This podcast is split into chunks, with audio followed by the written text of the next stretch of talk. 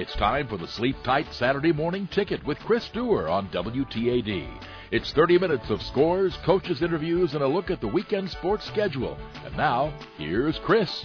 And tip top of the morning, and welcome to the Sleep Tight Saturday morning ticket for September the 14th. I gotta tell you, sleep deprivation is a natural part of my job, but when you wake up on a Saturday morning this glorious weather wise and know that you've got a day ahead of football and softball and volleyball and soccer, man, it makes it so much easier to get up and operate on three hours sleep, and I'm super excited. Adrenaline is still pumping from last night. Had a monster night last night as part of a great weekend. And because of that, we have the true A list of A lists of guests to talk local football with you this morning. We're going to be joined in just a few minutes by Josh Roberts, the head coach of undefeated Keokuk football. And what a story that has been.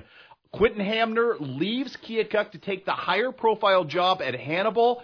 Josh Roberts, who has been ready to coach for a couple of years, decides he's not going to Hannibal, and yes, he'll take over the Keokuk job, and all of a sudden, Keokuk is a risen power and a wonderful story this season. We'll talk about that 3-0 start and that big win last night at West Burlington Notre Dame with Josh Roberts, and of course, we're going to be talking Camp Point Central football with the one and only Brad Dixon after his team last night makes a statement victory over Brown County, and what a win that was. Got a chance to watch that in person last night night. It was really truly a show of force from the Panthers. So super excited to have those conversations, but let me get you up to speed before we get into the rest of the football with last night's happenings, and they were plentiful. And I'm going to start again with that Camp Point Central win last night. Camp Point Central, who fell back in the Class 1A state rankings this week to number six, again, makes that statement with a 48-15 victory over Brown County.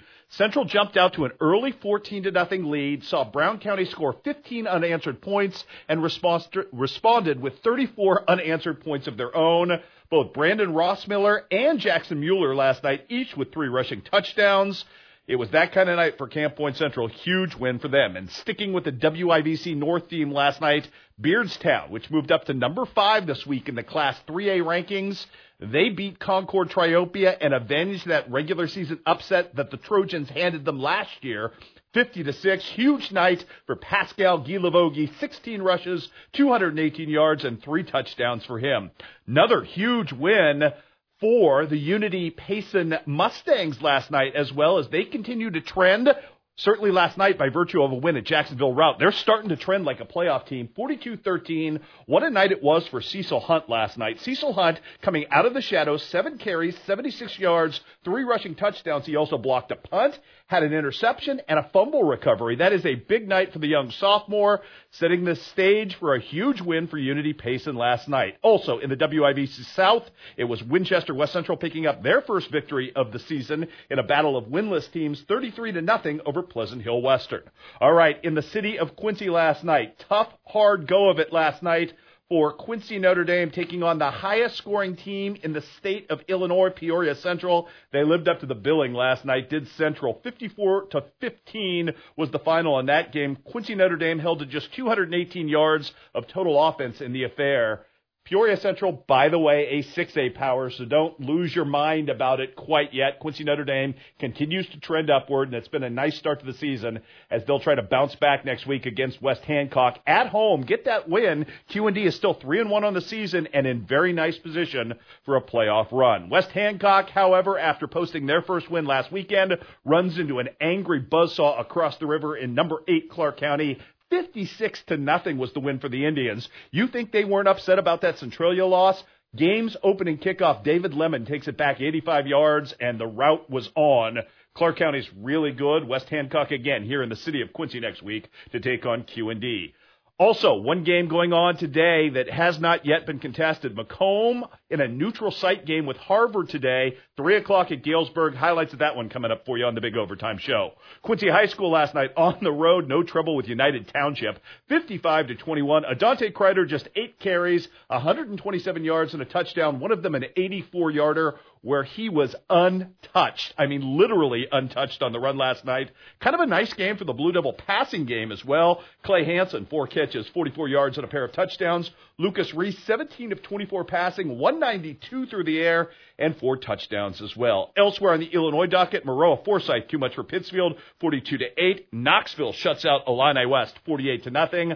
Rushville Industries struggling after that season opening victory falls to 1 and 2. Farmington wins 40 to 6 over the Rockets. Havana holds off Bushnell West Prairie 34 to 30 was your final there. I mentioned we're going to be talking we're going to be talking a little Josh Roberts, little Keokuk Chief football in Iowa last night. Keokuk gets the win 21 to 6 last night. Corey Skinner 8 of 17 passing, 203 through the air, and two touchdowns to help lead the way to victory. Unfortunately, the rest of Southeast Iowa, kind of a wash last night. Fort Madison falls from the ranks of the unbeaten against a really good Clear Creek Amana team, 35 to 13. Some injuries in that one for the Bloodhounds, we'll hope, aren't long term because that could change the polarity of their season. And Mount Pleasant keeps Central Lee winless last night with a 55 7 victory in Donnellson. In Missouri, the struggles continue for the Hannibal Pirates. They could not get their offense going in Bolivar last night. Down just 8 to nothing at the half. They fall 25 to nothing on the day. The Pirates, again, 0 3 on the season. Also last night at Langford Field, Monroe City makes a statement again, taking down Highland 46 to 26. Aaron Plum's 82-yard rushing touchdown. The difference in that game, big game next week for Monroe City as they will go on the road to undefeated Macon, playing at the newly refurbished Hugh Dunn Field. That is a monster game on an otherwise kind of pedestrian slate next weekend. So keep your eye on that one. Also last night, as I mentioned, Macon improves to 3 0 on the season, winning at home 49 to 28 over formerly unbeaten South Shelby. Macon, for all of the players they've replaced, really has done a nice job getting things together this season. The biggie last night in the Flower City, Centralia finds a way to win last night, 10 to 7 over Palmyra. Luke Hunter from Centralia, 29 carries, 274 yards, but only the one touchdown, and it was a 7-7 game late into it. Centralia kicks a field goal to win it last night. Those are two phenomenal defensive teams. Uh, Wade Begley had Palmyra's only touchdown on a fourth and four in the third quarter. Took a swing pass, went 26 yards with it to tie that thing up. But again, Centralia finds a way to win it. Also last night, Bowling Green gets off the schneid, gets a win, gets Austin Callahan back, and looks good doing so. 26 to 14 over Mark Twain, which is big within the emo conference ranks. Paris last night, undefeated, goes into Scotland County and finds out that the Tigers are very much for real. We're going to try to have Troy Carper with us next week. His team, massively impressive last night, taking down the Coyotes. Hayden Long, 8 of 14 passing last night, 284 through the air, and four touchdowns. The other big win in the Lewis and Clark last night, what a night for the Knox County Eagles, taking down Westran, dropping the Hornets to 1 and 2 on the season. That is a changing, pivotal game in terms of confidence for the Eagles. Connor Hayes, great at quarterback last night, 180 through the air, two touchdowns and just two interceptions. And an eight-man football last night. What a night it was for North Shelby as they continue to improve. Two and one on the season now is Ethan Geisendorfer, 304 yards on the ground, five touchdowns.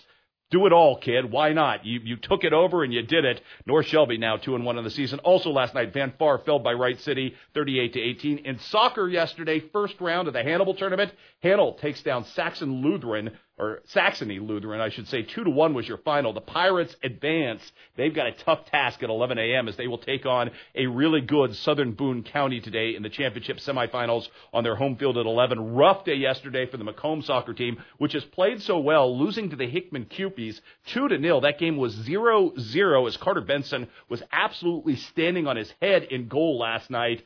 But two headers off corner restarts in the final seven minutes spells doom for Macomb. They fall into the back draw. They'll play at nine o'clock this morning. Softball yesterday, Bowling Green takes down South Callaway eleven to five. Got to mention this because it is the most mind-boggling stat of the week. Grace Dameron goes three for three yesterday, two home runs and five ribbies in her last three games.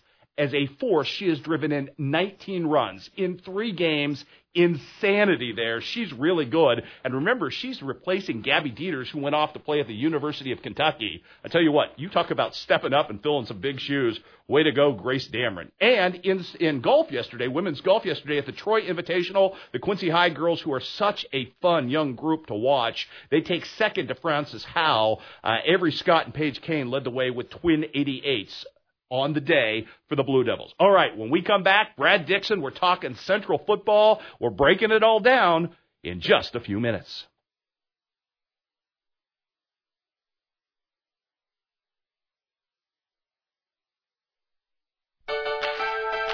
This is the Sleep Tight Saturday Morning Ticket on Talk Radio 930 WTAD and FM 103.3. Here's Chris Dewar. And welcome back to the morning ticket, everybody. Always an absolute treat to be joined by the one guy who probably sleeps less than I do in this world, Brad Dixon. Uh, and it's easier, I guess, to get up in the morning when you're coming off a big victory as you did last night, Brad. And I want to start here with you. You're a defensive guy by trade and by nature. You come out last night to face Brown County, and Brown County's running an offensive scheme you have not seen from them before. First thought that goes through your mind last night, Brad.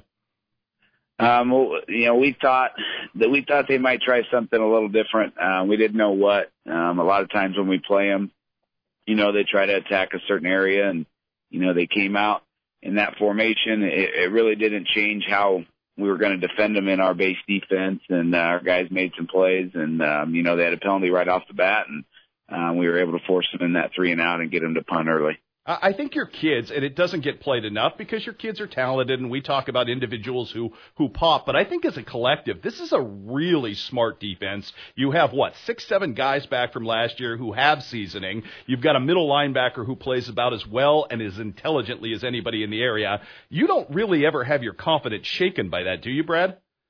No, and and and it's the the 72 yard touchdown run was a great run, but you know, I, I called us into a bad blitz and, um, you know, it didn't work out. And, and, uh, so I take the blame on that one. Um, but yeah, anytime we can start in the middle with, uh, Remington Bueller and, and, uh, put Jackson Mueller behind him, um, Brown County chose to double Remington all game long, which allowed Jackson to run free. And I think he was able to make 14 tackles. And, you know, a guy that's, uh, playing his, his first varsity football and Brody Waddell with two huge, uh, strips last night uh, filling in in the spot where Noah Strokers played for three seasons is, is huge, and and to have Brandon back there in the secondary and and a couple young guys back there and uh, Trevor Bonka Jr. and um, Dominic Williams, a sophomore back there in the secondary. Those guys have really played huge for us, uh, filling in for some of the guys we lost last year.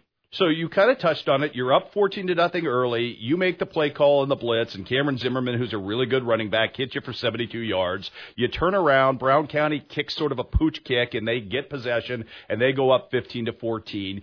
Your team responds, and even comes down the field and throws an interception, which Nathan Hendricker made an unbelievable play on. Your team comes down. Brody strips the ball, as you mentioned, and you go right back to work with 34 unanswered points. Um, certainly, that was a show of resolve. And I think your co- kids responded well because that was a moment where that game felt like it was spinning away from you. Yeah, I mean, we started with with everything going in our favor, up fourteen nothing. Our guys are excited, and then in, in literally three minutes, uh, we're down by a point, um, and things, and then we throw the interception. But you know, our guys just keep playing. Um, you know, that's what I love about our guys. They they never get too high or low. They they just go out and and uh, execute. And uh, Brown County made some plays, like you said, Hendricker on that interception. He went up and got that. You know, it was probably a little underthrown, but that was a great play. Um, you know, to, to run stride for stride with Brandon on that and, and give him credit. But we came back and, and put together really a great two minute drive. I think we got the ball with, uh, like a minute 40 to go in the half and, and we put one on the board, uh, you know, with 31 seconds left. That was a huge score because then we get the ball coming out of half um, and we put another one on the board, and now we're up three scores, and, and now we can really, you know, come after them a little bit. And uh, you know, our guys just played pretty lights out on defense in, in the second half. And like I said, another junior, Alex Mace, uh, stepped in and, and played some weak side outside linebacker and did a phenomenal job in the second half. And, and uh, you know, I'm proud of those those younger guys. And in these first three weeks, have grown up a lot. And uh, you know, we're happy to be where we're at at three and zero. Oh. I, I consider myself a veteran watcher of your offense, and you have one of the best coordinators in the state, and Casey Ray. And I think to me, the least surprising thing that I saw last night from Casey was the fact that Brandon Rossmiller was not particularly focused, that you made a concerted effort to balance the offense last night. I, I, that was almost by design, I think, based on the attention Rossmiller was garnering the first two two weeks of the season. That was a really nice balance he established last night, was it not, Brad? Yeah, we. I mean, we knew it was going to be a big game for the fullback, um, just because of their defensive alignment, and uh, I think Jackson had something like 29 carries. Um, you know, with those guys blocking for him, and and uh, you know, in those first two weeks, uh, a lot of plays Brandon made were were plays where he broke tackles and, and made huge runs, um, which kind of made his stats look really good.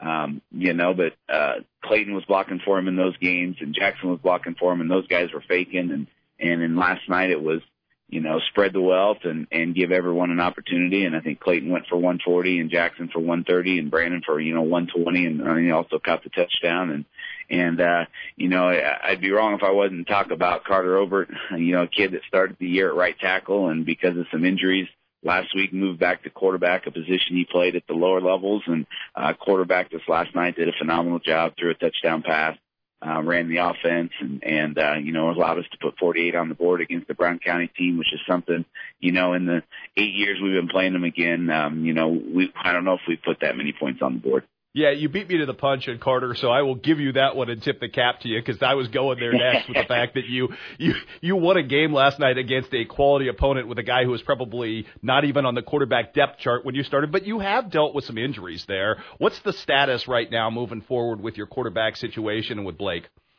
Yeah, Blake's. Uh, I think he's a, another week or two and and um, get reassessed again. Um, you know, he, he he didn't break the fibula, but there's you know, potentially some things with the growth plate that they're a little leery on. So he's in a walking boot and, and, uh, non-weight bearing for another week and then he'll go back in. And, and so we're glad that it's, it's nothing major. It's not an ACL. It's not a, an Achilles or anything like that. That, uh, so I think we'll get him back in a few weeks. Um, you know, we get a, we get a few other guys back this week for other things that, that we've been waiting for. So our depth's improving, uh, which is good.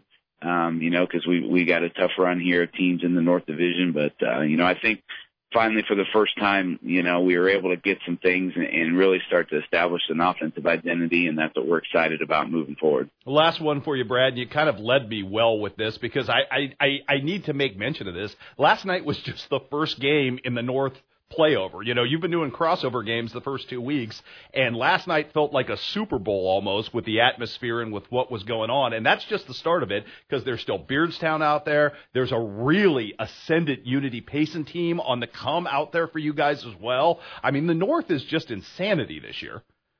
Yeah, you know, obviously uh, Beardstown, you know, probably got the bullseye on their back. They uh, returned some phenomenal players. They've been, you know, they beat us for three straight seasons. Um, you know, and then Mendon obviously poses some issues with their offense and their their playmakers and skill guys, and that's always a, a big rivalry game, you know, for us. And it will probably be their homecoming when we go there. Um, you know, Routt's trying to find some footing, um, you know, and Triopia is always a, a rivalry game. We beat them twice last year, so um, and then we finished with uh, Calhoun and Pleasant Hill. So we're just trying to take it, obviously, cliche one game at a time, um, like we did this week. But uh, it's it's crazy how fast the season goes and we're a third of the way through the regular season. So our, our message to our guys after the game was to, you know, just soak it all in and, and, and enjoy each one of these weeks because before you know it, it'll be gone and, and, uh, you know, they won't be putting that fancy uniform on again. Well, hats off to you, Brad, because I know 3 and 0 through this really difficult first start of the season with everything you've gone through is a heck of an accomplishment for you and your kids.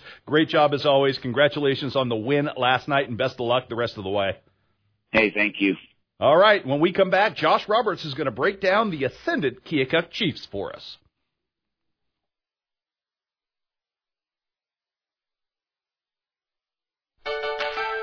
This is the Sleep Tight Saturday morning ticket on WTAD. Better bed, less money.